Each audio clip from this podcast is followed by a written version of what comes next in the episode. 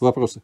Давайте. Вот у меня вопрос такой первый. Это я думаю, что революция в России неизбежна, потому что уже все... У нас не будет революции. Революция у нас будет переворот. переворот. Скорее всего. Ну, хорошо. Вот, Дальше. э, То, как она будет проходить, она будет с кровью проходить или нет. А второй вопрос у меня вот как раз таки касаемо... Говорит, в России не происходит перевороты без крови. Вы уж А, извините. э, Это у нас не Бельгия а, по поводу идеологии. и не Португалия. Которую вы предложили с- касаемо с православием. Я убежден, что православие к нам пришло не из-за э, Византии, а Все, из-за- разрешите, я прерву э, данные. Я не собираюсь вступать в идеологические диспуты. Нет, это... Я, я говорю еще раз, не собираюсь вступать и не буду отвечать на данный вопрос. Символ веры я знаю хорошо, и выходить, не обладая богословским образованием, выходить за рамки этого я не собираюсь. Это отдельная тема вообще, совершенно отдельная. Нет, Да. это- Вот э, я просто хочу сказать, что я, Собраться вы имеете, вы имеете полное право соглашаться со мной, не соглашаться. Вы задали мне вопрос про идеологию, я на него, я на него ответил. Дискутировать ну, не Нет, готов. Не дискутировать, я просто... Вот вы выслушайте, а потом уже... Вот, э, я убежден, что православие к нам пришло с- со своим примером того, как, ну, э, того, как она э, несет... Того, что она несет людям. Добро, любовь. Вот. Из, э, не из того, что Не несет, а предлагает. предлагает, да. Это вот так надо И вот у меня касаемо операции. Вот вы предложили внести в идеологию э, православие. Не может ли это быть условием для того, чтобы показать, вот смотрите, какое православие нам несут. э, Еще вы возвращаетесь к тому же самому вопросу, с которого задавали в прошлый раз. Я не собираюсь ему отвечать э, с другого ракурса то же самое. Просто это может Я уже вам объяснил, что для того, чтобы что-то нести, нам надо понимать, что мы должны изменить в себе. Чтобы победить этой войне, мы должны изменить себя. Я об этом говорю постоянно. И в каком ракурсе, это просто вы повторяетесь. Просто дошли с другой стороны. Я вам уже ответил. Давайте вы. Скажите, пожалуйста, вот вы же знаете, что Давай, проект «Небесный Иерусалим». Девятов его представляет как новую Хазарию, вот операция взаимного Э, Я коротко разрешите, я отвечу. Я не хочу. Можно я Нет, доложу? нет, да, да. я Вот здесь пока кажется, ведущий, поэтому Вы же были, э, разрешите, я вас лишу слова, если вы в следующий раз. Поэтому я просто коротко отвечу. Один из главных авторов нового э, Хлопонин отбыл на историческую родину о том, что он один из главных как бы инициаторов Новой Хазарии, я знал еще с середины нулевых, как минимум. Поэтому для меня это положительный фактор, что он взял и отбыл все-таки. Вот, в старую Хазарию. Больше я обсуждать данный проект, извините, не буду. И прошу со мной не спорить. Я вот такой волюнтарист и диктатор. Пожалуйста, вы.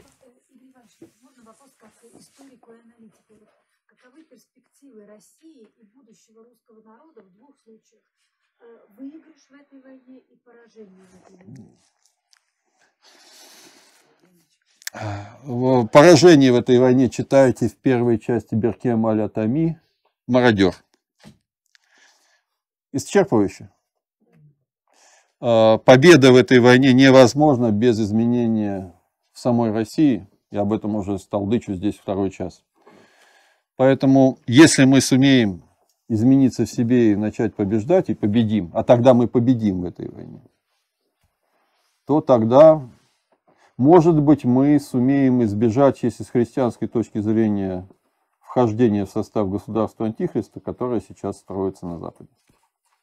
Может быть. Может быть, неизбежим. Но в любом случае, на какое-то время Россия получит шанс не становиться Содомом и Гоморрой во всех отношениях, и в духовном, и в практическом, а вместе с Европой и Соединенными Штатами. Для меня это уже достаточное основание, чтобы пытаться сражаться за победу всеми имеющимися силами. Достаточно? Вы- Игорь Иванович, по-вашему, возможно ли участие в конфликте наших союзников из Беларуси? Если да, то при какой ситуации? Э, Белорусская, все белорусские силовики около 40 тысяч человек. Из них армия это около 25 тысяч. Я даю только официальные цифры, они могут немножко различаться. Это то, что я видел в открытых источниках. Этих сил в лучшем случае достаточно для того, чтобы оборонять западную границу Беларуси, только ее одну. Даже полностью контролировать южную границу Беларуси, опять же, с учетом э, припятских болот, листистой местности, если Украина туда полезет всерьез, даже их не хватит даже для этого.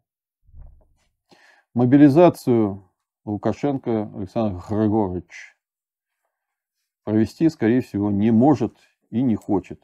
Примерно по тем же самым причинам, почему ее не, почему ее не хочет проводить Владимир Владимирович. Население не лояльно. Значительная часть. И постановка под ружье населения без разбора может привести к худшим результатам, нежели не постановка.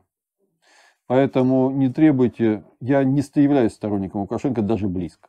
Вот не являюсь. Именно он взрастил литвинство, о чем я тысячу раз говорил. Я это видел собственными глазами. А своим глазам я привык верить, простите. И все, кто меня разубеждают, что это не он, что это его окружение, извините. Вот, в своем колхозе он хозяин больше намного, чем Путин в Российской Федерации. Намного прям больше. И ничего там не хрюкает без его команды или без его разрешения. Поэтому, э, а, абстрагируясь от личности самого Лукашенко, я могу сказать, что сейчас он объективно союзник Российской Федерации в этой тяжелейшей войне. И вряд ли он сможет выполнить эту функцию лучше, чем хотя бы предоставляя Российской Федерации тыл, как он предоставил во время такой нашей замечательного первого этапа спецвоенной специальной операции. Пусть так. Возможно, если он попытается провести мобилизацию, чтобы вмешаться в эту войну, в нынешней ситуации это будет хуже, чем сейчас. А вот если Россия выдвинет все-таки идею восстановления единого русского государства и подтвердит ее реально, а не бла-бла в исполнении, поверят, если люди в это поверят, тогда может быть все по-другому. Может быть, а может быть и нет. Очень у нас Бацка тщеславный и себялюбивый. И другого он, пока он жив, ничего, покушение на свою власть он вряд ли допустит. Просто такой человек. Я, помнится, его сравнивал когда-то с председателем колхоза, который, когда пришли немцы, стал старостой. Потом, когда немцы пошатнулись, он стал командиром партизанского отряда, и потом снова стал председателем колхоза. Вот это Бацка. Вот, он, а, вот это его портрет. Причем каждый раз он это делал не то, чтобы там многовекторно поддерживая связи со всеми. Главное остаться во главе. Неважно, чей портрет висит, Сталина, Гитлера или там, или там лента семицветная. Так, вопросы? Да, пожалуйста. А, по текущей ситуации. Как вы считаете, при каких условиях Польша, Прибалты а, решат потрогать на прочность Калининград, западную границу Беларуси? То есть что должно случиться? Для этого должно, российская армия должна потерпеть крупное поражение на Украине. Это реальный сценарий? Да. Сначала они его просто заблокируют, просто от всех подставок. Да. И предложат Российской Федерации замечательную альтернативу. Давай, давайте, хотим, Владимир Владимирович, наноси удар по кораблям НАТО. И мы вступим в войну с тобой. А если ограничиться полумерами, или если опять Владимир Владимирович проявит свое знаменитое там, если они только попробуют пострелять, то мы-то, мы-то мы точно нанесем удар по центру. Да, ну, точно. Только вопрос в том, что ему его угрозам не верит уже совсем никто. Но все-таки осторожны. Пока у нас есть ядерное оружие, мало ли что. Поэтому они будут каждый раз так же, как их уважаемые украинские партнеры, делать все шажками, аккуратно, не торопясь. Чем слабее будет Российская Федерация в их глазах, чем, как недавно выразился, более неуверенно и неэффективно будут действовать ее вооруженные силы, тем дальше будут продвигаться уважаемые партнеры. Они все прекрасно считают. Все прекрасно считают. Они считают солдат, они считают технику, они считают недели и месяцы, пока Российская Федерация не исчерпает свои ресурсы и резервы. И когда они сочтут, что Российская Федерация достаточно ослабела, они сделают блокаду Калининграда, а потом голодный народ просто сам потребует. Как бы резкая крепость целую область вести себя не может. Нет, поверьте.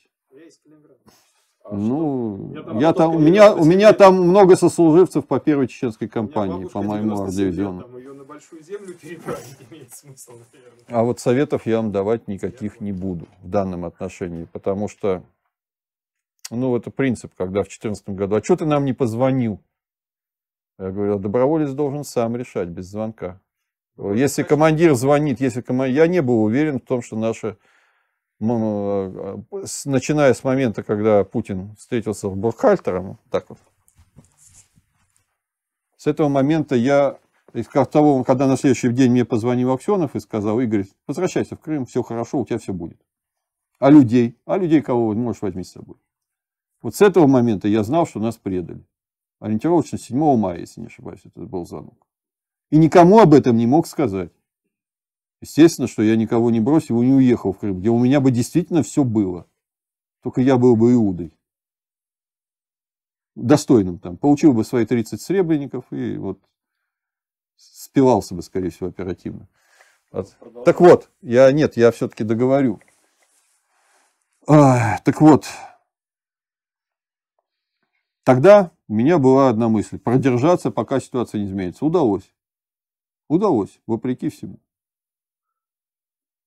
И, ну, я сбился с мысли. э, исходный вопрос. Нет, исходный вопрос, насколько реальный вариант у Калининграда. Так вот, вот исходный вопрос. э, вот. Для того, чтобы победить этой войне, требуется еще два момента, которых у Путина сильно, как минимум, мягко, сильно не хватает, если они, в общем, не отсутствуют. Это решительность настоящая. Ну, это примерно то, что мужество, вот понятие мужества. И готовность к жертве. То есть он готов, должен быть отвечать настолько за страну и за народ, что вы готовы пожертвовать, в том числе собой. Вот этого у него не просматривается. Поэтому партнеры будут аккуратно толкать его шаг за шагом, при этом, чтобы он ни в коем случае не сорвался. Потому что все-таки, пока у нас есть ядерное оружие, Россия остается опасной для них. В ядерную войну не хочет никто. По крайней мере, ту ядерную войну, где они рискуют ответным ударом. Вот если бы у них была гарантия, что они ударят, они получат в ответ, мы бы уже здесь подыхали от радиации. Потому что совести у этих сатанистов нет никакой. Вообще никакой. Вся их, как говорится, вся их доброта, вся их, как говорится, все эти так называемые гуманитарные ценности, это все ложь, обман и иллюзия для того, чтобы обмануть людей и как бы их подчинить себе. от урана, э, э.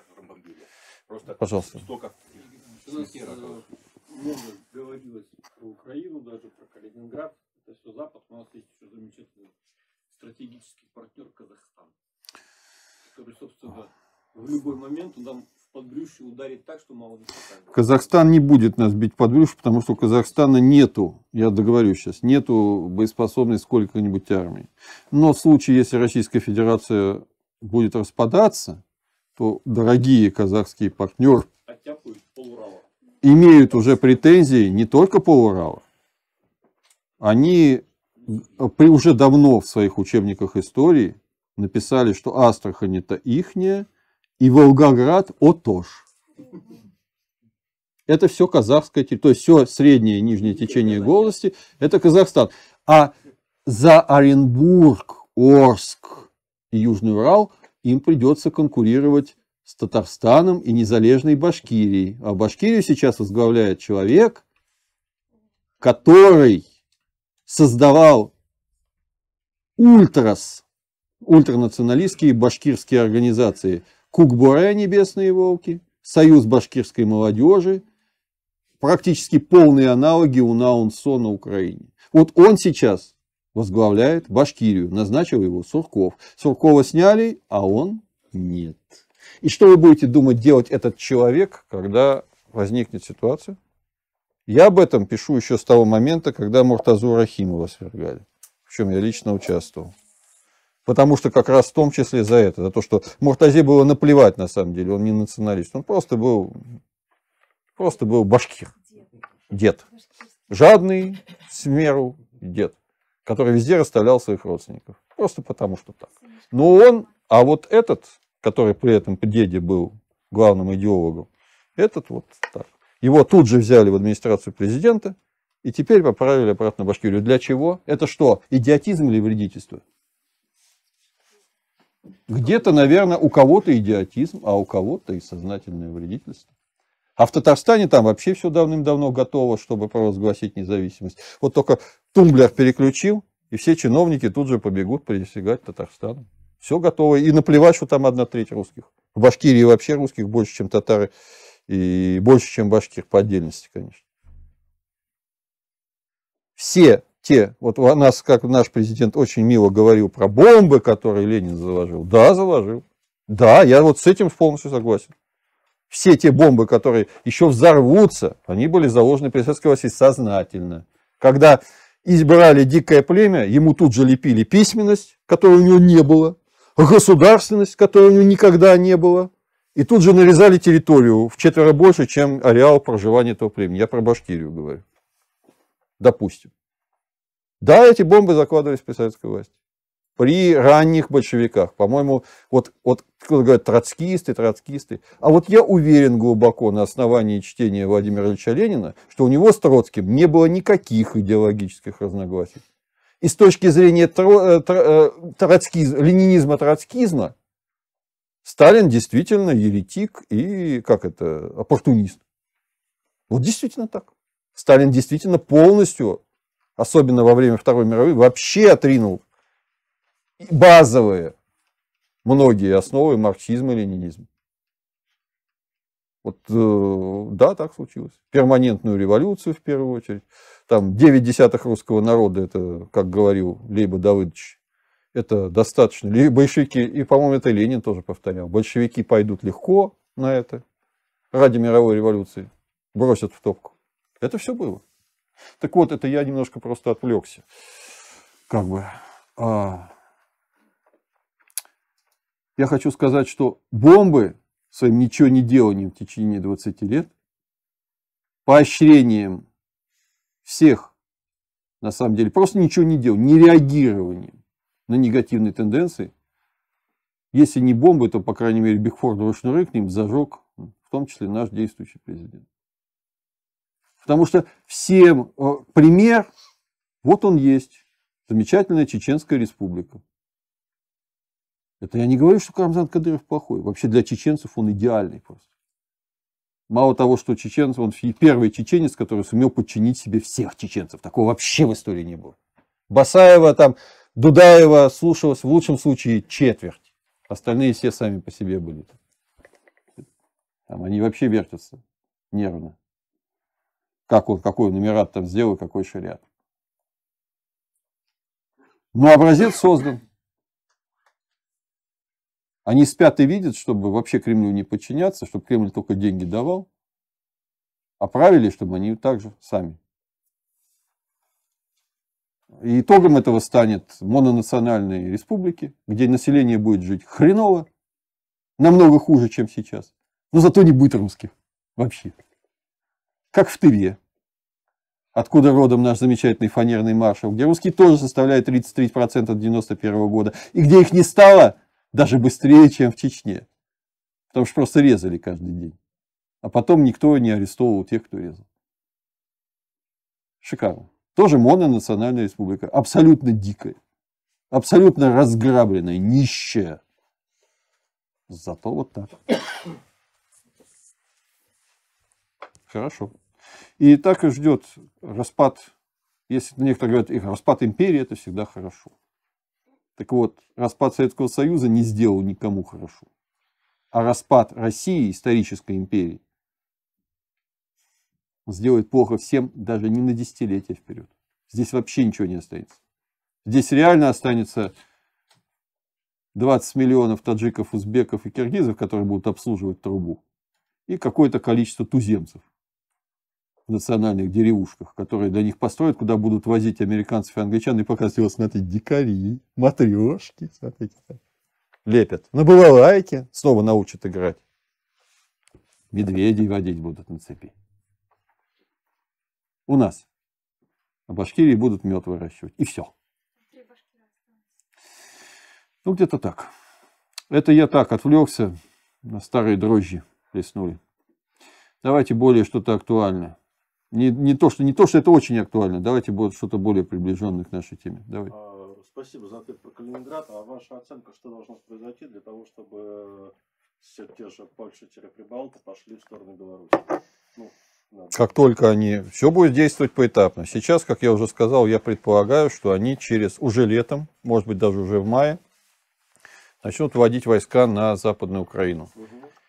Вот. Брать ее под защиту и с воздуха, и с суши. Ну, это понятно, сценарий. Тут вопрос, когда они на Беларусь полезут.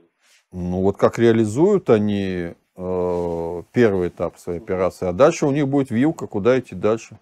И на самом деле, возможно, они полезут в следующий, дальше будут расширяться на Беларусь, чтобы удлинить фронт Российской Федерации и быстрее, э, чтобы Россия исчерпала свои ресурсы. А, то есть каких-то ситуаций типа крупного поражения для того, чтобы они пошли по этому пути, в принципе, им не нужно, да? Это на Калининград им нужно маркер типа. Не знаю, не знаю. Это под вопросом, потому что а, крупное поражение очень, ну, российских войск очень нужно уважаемым украинским партнерам. Ну, инструмент. Да. Не знаю. Это, это вот уже гадание на кофейной гуще. А, Было интересно, вдруг у вас есть какие-то гипотезы. Гипотез у меня может быть сколько угодно, но я же не Соловьев, чтобы трепаться не по делу. Все-таки надеюсь, хотя, может быть, в каких-то глазах уже и стал. Недавно в метро встретил, на меня долго смотрел метро парень, думаю, узнал, что ли. Молодой, лет 25, наверное, где-то. ну до 30 точно. Смотрел, смотрел, смотрел. Скажите, а вы ведь, наверное, какой-то блогер? Я говорю, ну теперь, наверное, да. Иванович, Да, вот так вот, да, там, заслужил, заслужил. Ну, так- есть, есть, что вы стали интернет-мемом сейчас? Это так, чтобы По делу. обстановку разрядить маленько. Ну чего? Ну, я не удивлюсь, если со временем даже стану персонажем анекдотов. Потому что гораздо легче обсмеять человека, нежели ответить на... Чтобы все, что он говорит, правду, чтобы воспринималось как анекдот. Согласитесь? Так что не удивлюсь. У меня появился Телеграм, и в Телеграме я получаю в день 3-4 сообщения там, ну что, шизофреник, ну что там, типа, такой-то, вот примерно так, как ты там, все еще ждешь там, ну и прочее там. Ну, нормально, я спокоен, понимаете, я получил достаточно хорошую подготовку на Украине, чем меня воспитал 14 год, закалил. Меня можно теперь сколько угодно поливать дерьмом, если я понимаю, что это неправо, если я в себе чувствую, что это неправо. Меня это вообще не задевает. Вот вообще. А вот хуже, когда бывшие друзья и товарищи, наслушавшись вот этого дерьма, вот это меня задевает, да. Когда они начинают подпевать, хотя они там были, видели, там кто-то за денежки, кто-то просто мозги промылись просто. Кто-то кому-то сказал что-то. У меня таких примеров, да, спрашивают иногда э, боевые товарищи, которые там меня видели, говорят, а правда, у тебя три Мерседеса? Я говорю, нет, четыре. А квартира у тебя пятикомнатная? Нет, говорю, шестикомнатная. И еще два дома в Крыму. Так, пожалуйста. Вот из, предыдущего вопроса, то, что вытекает, а не может быть вот аналогии с советско-финской войной, когда плохая победа, как раз таки, даже если она будет, приведет к тому, что все-таки вот потом начнется то, что в 41 Нет, эта аналогия несправедлива по одной простой причине. Потому что Сталин, начиная операцию против Финляндии, прекрасно выбрал момент, когда ни Германия, один, условно говоря, блок, а, тройственный пакт, ось, ни союзники, Франция, Великобритания и тогда еще не примкнувшие к ним США, но тем не менее уже обозначившиеся, не готовы были вмешаться. То есть Сталин мог разбираться, ему предоставили возможность разбираться с Прибалтикой, потому что ни те, ни другие не хотели, чтобы в этот момент Сталин вступил в войну против них. То есть третья сила. Фактически на тот момент СССР был третьей силой, которая могла склонить чашу весов на одну или другую сторону. И то, чтобы не раздражать эту силу и не ставить ее в противовес себе, были заинтересованы обе стороны. Поэтому Иосиф Виссарионович решил проблему с Молдавией и Буковиной. В легкую так румыны взяли, с немцами, что немцы? Ушли. С Прибалтикой, которая вся сдалась за неимением возможности сопротивляться военным путем. И с Финляндией, которая дала бой, но в общем, конечно, если бы Сталин захотел завоевать всю Финляндию, он бы ее завоевал. Но, опять же, поняв, что финский народ будет долго и упорно партизанить, а впереди большая война, вот это надо отдать должную, Сталин соображал. В другой ситуации, наверное, бы ему было бы наплевать на партизанскую войну финнов. А вот в этой ситуации он решил, раз так, нам действительно понадобятся солдаты в другом месте. Наши. Поэтому ограничился Карелией, где население, как говорится, не очень любило финнов потому что очень долго жило под русскими до этого. Да, и, в общем, русскими землями ограничился и сказал вот так. Грамотно? Грамотно. А что мы имеем сейчас, спрашивается?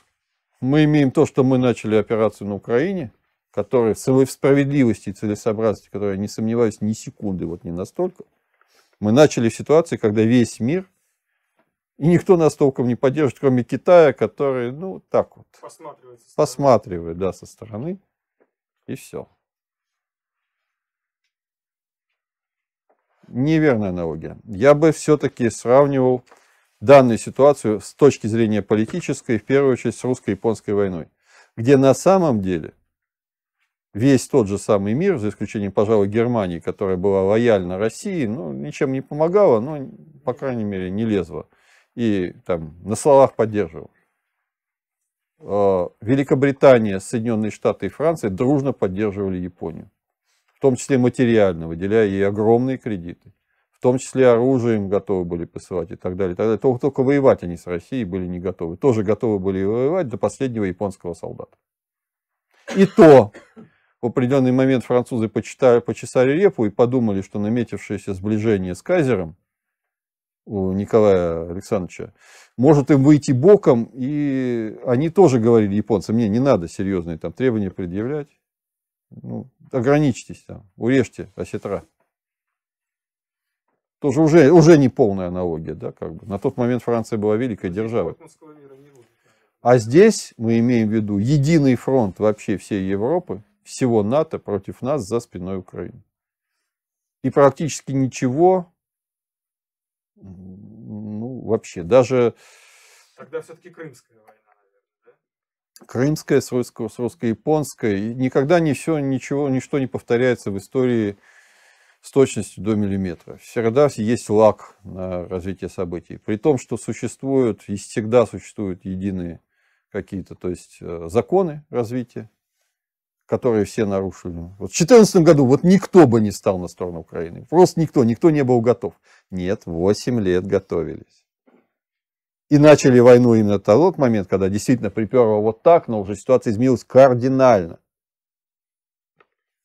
И до сих пор, несмотря на то, что эта большая война началась, и альтернатива мрачная, до сих пор не прозвучало ни слова, ни слов братья и сестры и так далее, а только вот эта денацификация которое никто не понимает, что это такое. Это что, лишение украинцев национальности? Так он, да, у них две национальности. На Западе они действительно черти что, типа украинцы. Остальная часть Украины, три четверти, это русские. Чего их собираются лишить? Нац... Национальности или нацистов? Ну так нацисты у них все еврейской национальности. Замечательно. От чего вот, ну, вот, во главе там? Ну, по крайней мере, есть у них, конечно, нацисты так вот этого доморощенного происхождения. Ну, вот, ну, не они командуют, они как мясо используются. Вот их в Мариуполе они сидят. Их там и оставили значительную часть. Не всех, к сожалению. Нет, все сейчас развивается. Сейчас ситуация хуже, чем в Крымскую войну, где Россия обладала миллионной армией и где ничего на самом деле союзники нам так и не смогли сделать. Ведь если бы война продолжилась, и дальше бы они ничего не смогли сделать. Максимум они бы смогли бы все-таки поднять Польшу на мятеж очередной. Ну, мятеж подавили бы так, как в 1861 году. Дивизий в России хватало. Проблема русской армии в Крыму заключалась не в недостатке солдат, а в не- в невозможности снабжать больше. Просто невозможности. Крым был еще относительно недавней присоединенной к России территорией, которую без кораблей, а на море союзники захватили, в том числе на Азовском сразу превосходство, там и ошибки были, но тем не менее рано или поздно они захватили бы все равно. Вот без, без, без кораблей, без господства на море Крым нормально снабжать было невозможно. Просто невозможно. А вот уже на Николаев там была другая картина. Поэтому наши начали готовить к обороне Николаев, а союзники туда как-то вот не пошли. А все основные верфи уже тогда были там, в Николаеве, а не в Севастополе. Севастополь был просто передовым пунктом, форпостом, крепостью, не более того. Удобной гаванью. А вот сейчас ставка делается, подчеркиваю, не на военное завоевание России. Это, надеюсь, это не то, что надеюсь, об этом уже все практически говорят, а на ее истощение и переворот внутренний. С приводом к власти заранее любезно подготовленного страдальца, э, этого самого пациент, страдалец, ну, вот Алексей АК Овальный, вот, которого я лично знаю, вот я понял, что это реально пустой человек, реально вот, но хор- хороший кандидат в очередные Керенские, хороший, то есть яркий. Потом будут плеваться, потом будут ненавидеть, но сначала побегут. Плюс э, Ходорковский, который тоже ждет свою часа, плюс Анатолий Борисович снова вернется, еще куча останется там. Э, Никита Белых. Ну, в общем, все говно, которое можно вот собрать либеральное, все, вот они готовы. Я никого не обидел, там, никто не считает, я надеюсь. Вот. Да. Да, огласите весь список, пожалуйста. У меня язык устанет до, за 12, а мне я до поезда не успею. Я до поезда не успею, к сожалению, если всех вспоминать. Да. Нет, ничего не скажу. Давайте последний вопрос, Игорь Иванович. Вы не возражаете? Последний вопрос. Не, ну можем еще там поговорить немножко, сколько там времени сейчас. 21.11. Давайте до половины доработаем, раз уж. Да. Мгм. Давайте, кто заговорил первый вопрос, кто, кто там. Давайте, да, да. Я? Ну давайте вы. А, Игорь Иванович, скажите, пожалуйста, как вы считаете, можно ли победить в этой войне, а, не разрушив русские города крупные на Украине? Я имею в виду Одессу, Николаев, Днепропетровск и так далее, чтобы, то есть они не были взяты нами а, в состоянии Мариуполя. Здесь нет однозначного ответа, но я думаю, когда, если мы будем побеждать в этой войне, еще много городов будет разрушено просто по одной причине. Противник будет их превращать в центры сопротивления и будет предлагать нам альтернативу. Или их вообще не брать, а не брать их нельзя, или их штурмовать. Ну, а нельзя их просто обходить как-то, то есть я сам не военный эксперт, а обходить, э, блокировать. Хорошо. А, Все можно при наличии нескольких факторов. Полностью отмобилизованной, хорошо снабженной армии, обладающей очень сильным количеством, большим количеством транспорта, и при этом полностью прикрытой с воздуха от ударов, в том числе байрактаров, которых им там еще поставят и прочих. Скоро у них сотни будут беспилотников, намного больше, чем в начале войны. Им американцы свои начали давать. а Это лучше даже, чем байрактары. И то есть э, тогда можно будет обходить. Вот если бы против них воевала сейчас армия СССР, то, возможно, она так поступала бы. Имеется в виду образца не 91-го, а образца 45-го. То есть э, обошли бы и то. Есть проблема. Крупные города, они всегда возникали где? На месте пересечения важнейших путей. В том числе переправ, мостов. Попробуйте снабжать крупные армии не имея средств коммуникации. Американцы решали проблему за счет флота, но они на островах в основном воевали. За счет огромного количества транспортных самолетов, которых у нас нет. Транспортные самолеты строятся очень небыстро, не говоря уж о том, что у нас их давно не строят.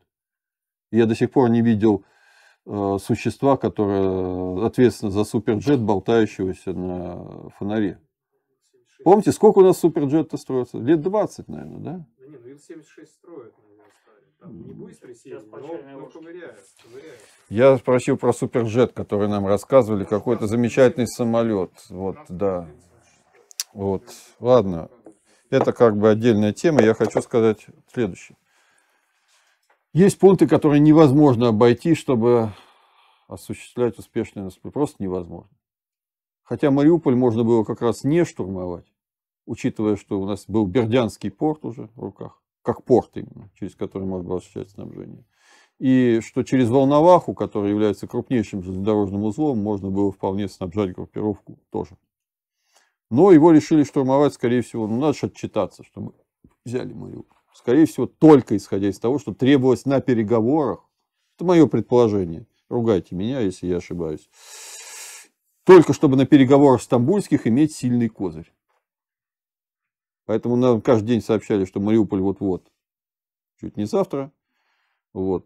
А когда его реально практически взяли, ну, кроме вот этого Азовстали, который действительно совершенно не нужно штурмовать. Это потому что потери при штурме намного превысят эффект. Ну, я бы и Мариуполь не штурмовал. А вот есть города, которые никак.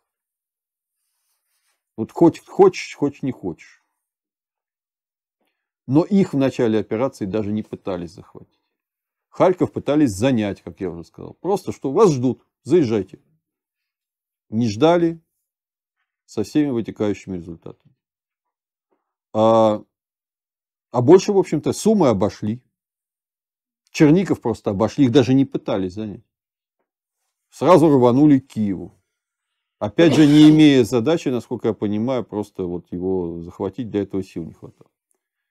Наша группировка с правого берега Днепра ушла. Почему? Потому что в том числе ее чрезвычайно сложно было бы снабжать в той э, районе теми силами, не увеличить ее втрое просто для того, чтобы защищать коммуникации. Там сплошной лес. А наступая, она уткнулась как раз практически по сплошную застройку э, пригородов Киева. Вот сплошная застройка, один сплошной город. Ну, город, поселки и так далее. А бои в городе вообще самый сложный вид ведения боевых действий. Самый сложный. То есть сил для того, чтобы взять Киев не было, и обороняться тоже не было. Поэтому я вот воспринял этот отвод как очень болезненно именно с правого, подчеркиваю, берега Днепра. Как, ну вот, для того, чтобы вывести налево и как бы вот зачистить Сумскую, Черниговскую область, начать очищение левобережья. Мы то есть все взяли и границы вывели для того, чтобы специально, чтобы нас обстреливали. Вот сейчас они обстреливают нашу территорию. А тайна сия велика есть, в связи с чем было принято это решение. С военной точки зрения вывод с правого берега был обоснован, хотя с политической не очень. А вот отход от Киева, от э, Барваров, ну, он вообще ничего. Это вот просто вот из разряда или глупости, или вредительства, или одно в одном флаконе. Оба. Поэтому я полагаю, что штурмы городов, если война пойдет нормально, то есть если будет война, если наши будут воевать, а рано или поздно будут, я надеюсь, на победу. И противник, в том числе дорогие западные партнеры, несколько поубавят свой пыл. То некоторые города просто придется штурмовать, потому что не взяв их, невозможно будет развивать наступление дальше с логистической точки зрения. Нельзя будет наступать. А некоторые, которые можно будет обходить, оставлять их в котлах, как Курляндию в свое время наши. Оставили в котле, и ничего, и наступали дальше. Да, которые все-таки пытались по недоумству ликвидировать. Но потом, когда поняли, что не получается, просто плюнули и оставили сидеть. И они сдались на следующий, 10 мая они только сдались. Уже все капитулировали, они все еще воевали. Там последние артобстрелы были как раз утром 10 мая. Так что здесь вопрос о том, что идет война гражданская, и не все решения стоит принимать только с учетом военным. Некоторые решения надо принимать с учетом, взвешивать каждый раз политическую ценность и военную. И помнить, что война – это продолжение политики другими средствами. И если военное решение целесообразно, а политическое нет, то иногда придет, надо жертвовать военным ради политики. Потому что политика просто выше. Война – это цель это не цель политики, а инструмент. А политика – это цель. Разница между инструментом и целью очевидна. Ну, это я так увлекся теоретизированием, причем на ровном месте, которым должно быть ясно нашему, каждому школьнику, чего не скажешь о наших чиновниках высших. Это только для римлян война была самоцелью. Кстати, поэтому они у Карфагена и выиграли. Карфаген все пытался перевести на торговлю, на прибыль, на добавочную стоимость. А для римлян война была самоцелью. Начав войну однажды, они ставили пост- вот, вот, идеология, вот реальная идеология, они поставили целью победить во что бы то ни стало. Даже в ущерб промышленности, экономике и интересам патрицианских родов. Там идеолог был хороший, Там было много хороших идеологов. который одной фразой все время заканчивал. Да? Скажите, пожалуйста, можно ли э, попытаться деморализовать украинскую армию, целенаправленно выбивая военное и политическое руководство Украины? Как Оно не играет никакой роли. Военное руководство там осуществляет войска НАТО, реально офицеры НАТО. По-хорошему, с военной точки зрения, конечно, было бы очень желательно выбить штабы из натовцев. Просто выбить полностью.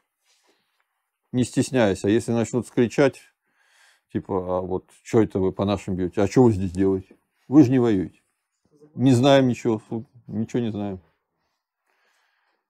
Но, насколько понимаю, этого даже никто не пытается сделать. А, Но это надо, опять же, это не так легко. Это некоторые думают, что это раз-два, типа захотел, пустил сотню калибров, которые еще надо сделать. И типа все, вопрос решен. Ничего подобного. Калибр это не, не ядерная бомба, которую сбросил и забыл. Не наносит он такого серьезного эффекта, как некоторые думают, обычный боеголовка. Он способен там что-то уничтожить, что-то повредить. Но это надо было делать в первые дни операции, в первые сутки. А в первые сутки удары наносились почему угодно, но только не по штабам. И не, ну вот не наносились. Да, по ПВО наносились. Но в первую очередь бьется по штабам. А это не делалось. И по расположению противника не делалось. В результате противник вышел из казармы, организованно вступил в бой, что явилось диким шоком для наших военных и для военно-политического руководства страны в целом. Удивительно, правда? Начали войну и думали, что против нас не будут воевать. Возвращаемся к теме о том, что докладывали не то, что есть на самом деле, а то, что хотели услышать. И вместо легкой прогулки получили большую полномасштабную войну. Потом обосрались, попытались договориться. Договориться не получается. Вот сейчас и болтаются между надеждой договориться и, и ощущениями, что договориться не получится и надо воевать. А воевать страшно и не умеют. В первую очередь психологически. Говорил уже о том, что Путин всю свою карьеру провел в канцеляриях. Всю. Просто всю. В VIP-условиях. Начальника клуба в ГДР и заканчивая Ленинградским университетом. ВИП-условия городские. Вообще не знает ничего, что связано с войной, кроме короткосрочных поездок, пиар-поездок в начале Второй Чеченской. И это очень сильно сказывается. И то, что его окружение все совершенно не знает войны. Шойгу воевал, что ли? Нет? Не подскажете? Нет? Оленей, может быть? С оленями? Вот. Не слышал. Да, вот. Патрушев, может, воевал?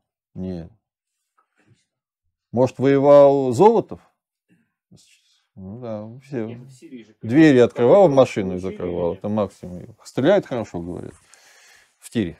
Что? В Сирии же какой-то опыт получила все-таки. Ну, подождите, первые лица не имеют никакого опыта. Я говорю о том, что ни одно первое лицо в основном в армии вообще не служило. Путин служил в армии, даже рядовым нет. Шойгу не служил.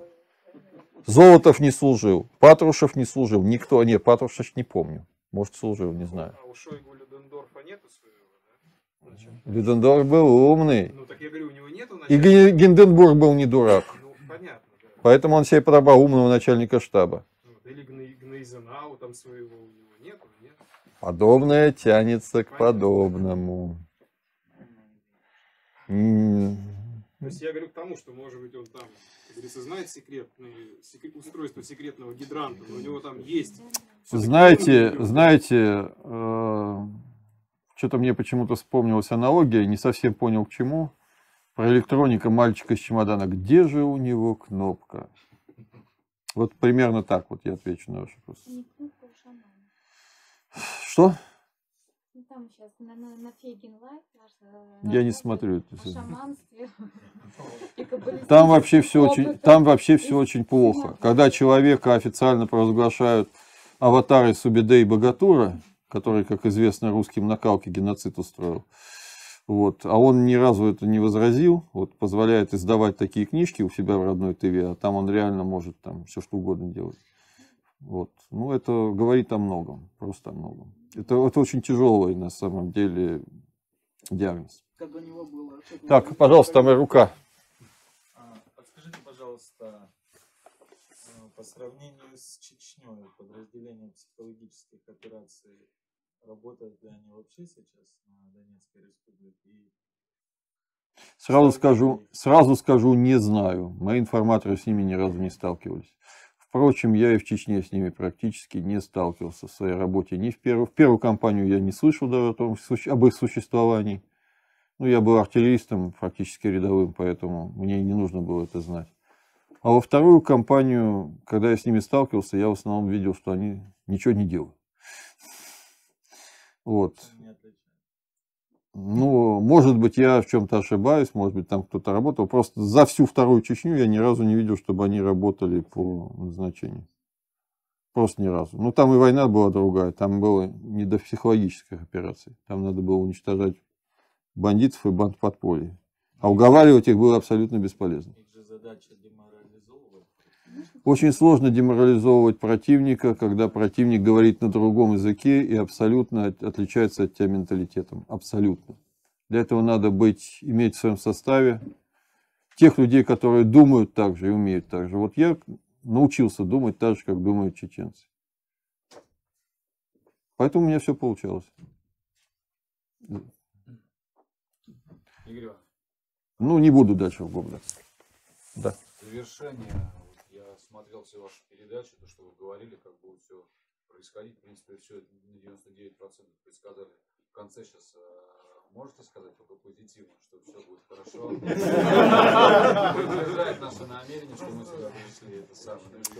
Ну, Друзья, я хочу вас призвать только к одному. Никогда не теряйте надежду и стойте на своих позициях до конца. У меня был в Славянске три месяца ситуации, не три, ну так, ну да, почти три месяца. Ситуация, когда ситуация оказалась отчаянней некуда. И только с другом, со своим прапором, с которым я воюю в свой момент в Приднестровье, я делился этими соображениями. Больше вообще ни с кем, никогда ни в чем присутствовать. А для всех остальных я говорил, помощь обязательно придет. Надо держаться, помощь будет. Мне говорили, ну нет, помощи не будет. Нет, я говорю, помощь будет, надо держаться. Верил я в этот момент сам или не верил, это другой момент. Вот и вы все, и мы все должны верить и держаться. В данном случае пусть от нас ничего не зависит. Но надо помнить, что даже ни, ни- как бы ни развивалась ситуация, от каждого из вас зависит будущее России. Большинство из вас молоды. Если я уже отыгранная пешка, то есть все уже, я просто уже чувствую, что уже не той энергии, не тех сил, даже тех, которые у меня были в 2014 году, у меня уже нет. Вам жить предстоит в любых ситуациях и в любых условиях. И даже как бы ни сложилась ситуация, вы должны помнить, что каждый из вас на своем месте может попытаться ее в любой момент развернуть, если Бог это позволит, если Бог даст. Вот реально. И быть готовым к этому.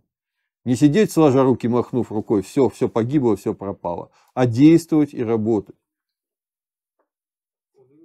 Вот эта библиотека наполнена книгами. Здесь значительно очень много белоиммигрантских книг. Они вообще оказались в ситуации, когда вот просто вот, особенно после войны, когда все уже, никакой надежды на возвращение России, на весенний поход, вот вообще ничего. Они что, ну вот, все, кто мог застрелиться, уже давно застрелился. Они продолжали жить и писать, в что их прочитают. Вы сейчас их читаете здесь. Хотя там, на Западе, где они свои книги издавали, где была огромная русская диаспора, больше ее нет.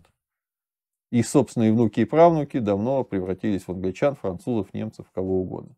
Но мы-то их читаем. сейчас. А они-то писали для нас, на самом деле, а не для себя. Сами они-то не все здесь ветеранские рассказы. Выполняйте свой долг, друзья. И будь что будет. Может быть, ситуация будет более даже катастрофична, чем я предполагаю. Может быть, Россию вообще придется возражать из полного пепла. Я этого уже не увижу. Но ее все равно надо будет возрождать. И пока сохраняетесь вы, сохраняется русский народ. Понимаете? Если будет страна под названием Россия, но в ней не будет русских, вот это будет все, конец. Но пока вы живы, ничего не кончилось. Ничего не кончилось. Всегда можно начать сначала. Напоминаю, да, ситуация не вполне корректно сравнима, но Китай сто лет назад представлял из себя жуткое зрелище, где одна треть населения курила опиум и дохла от него массово, прямо на улицах. Где все продавалось и все покупалось. Где можно было все вот просто. Вот, где несколько диктатор, диктатур воевали друг против друга непрерывно.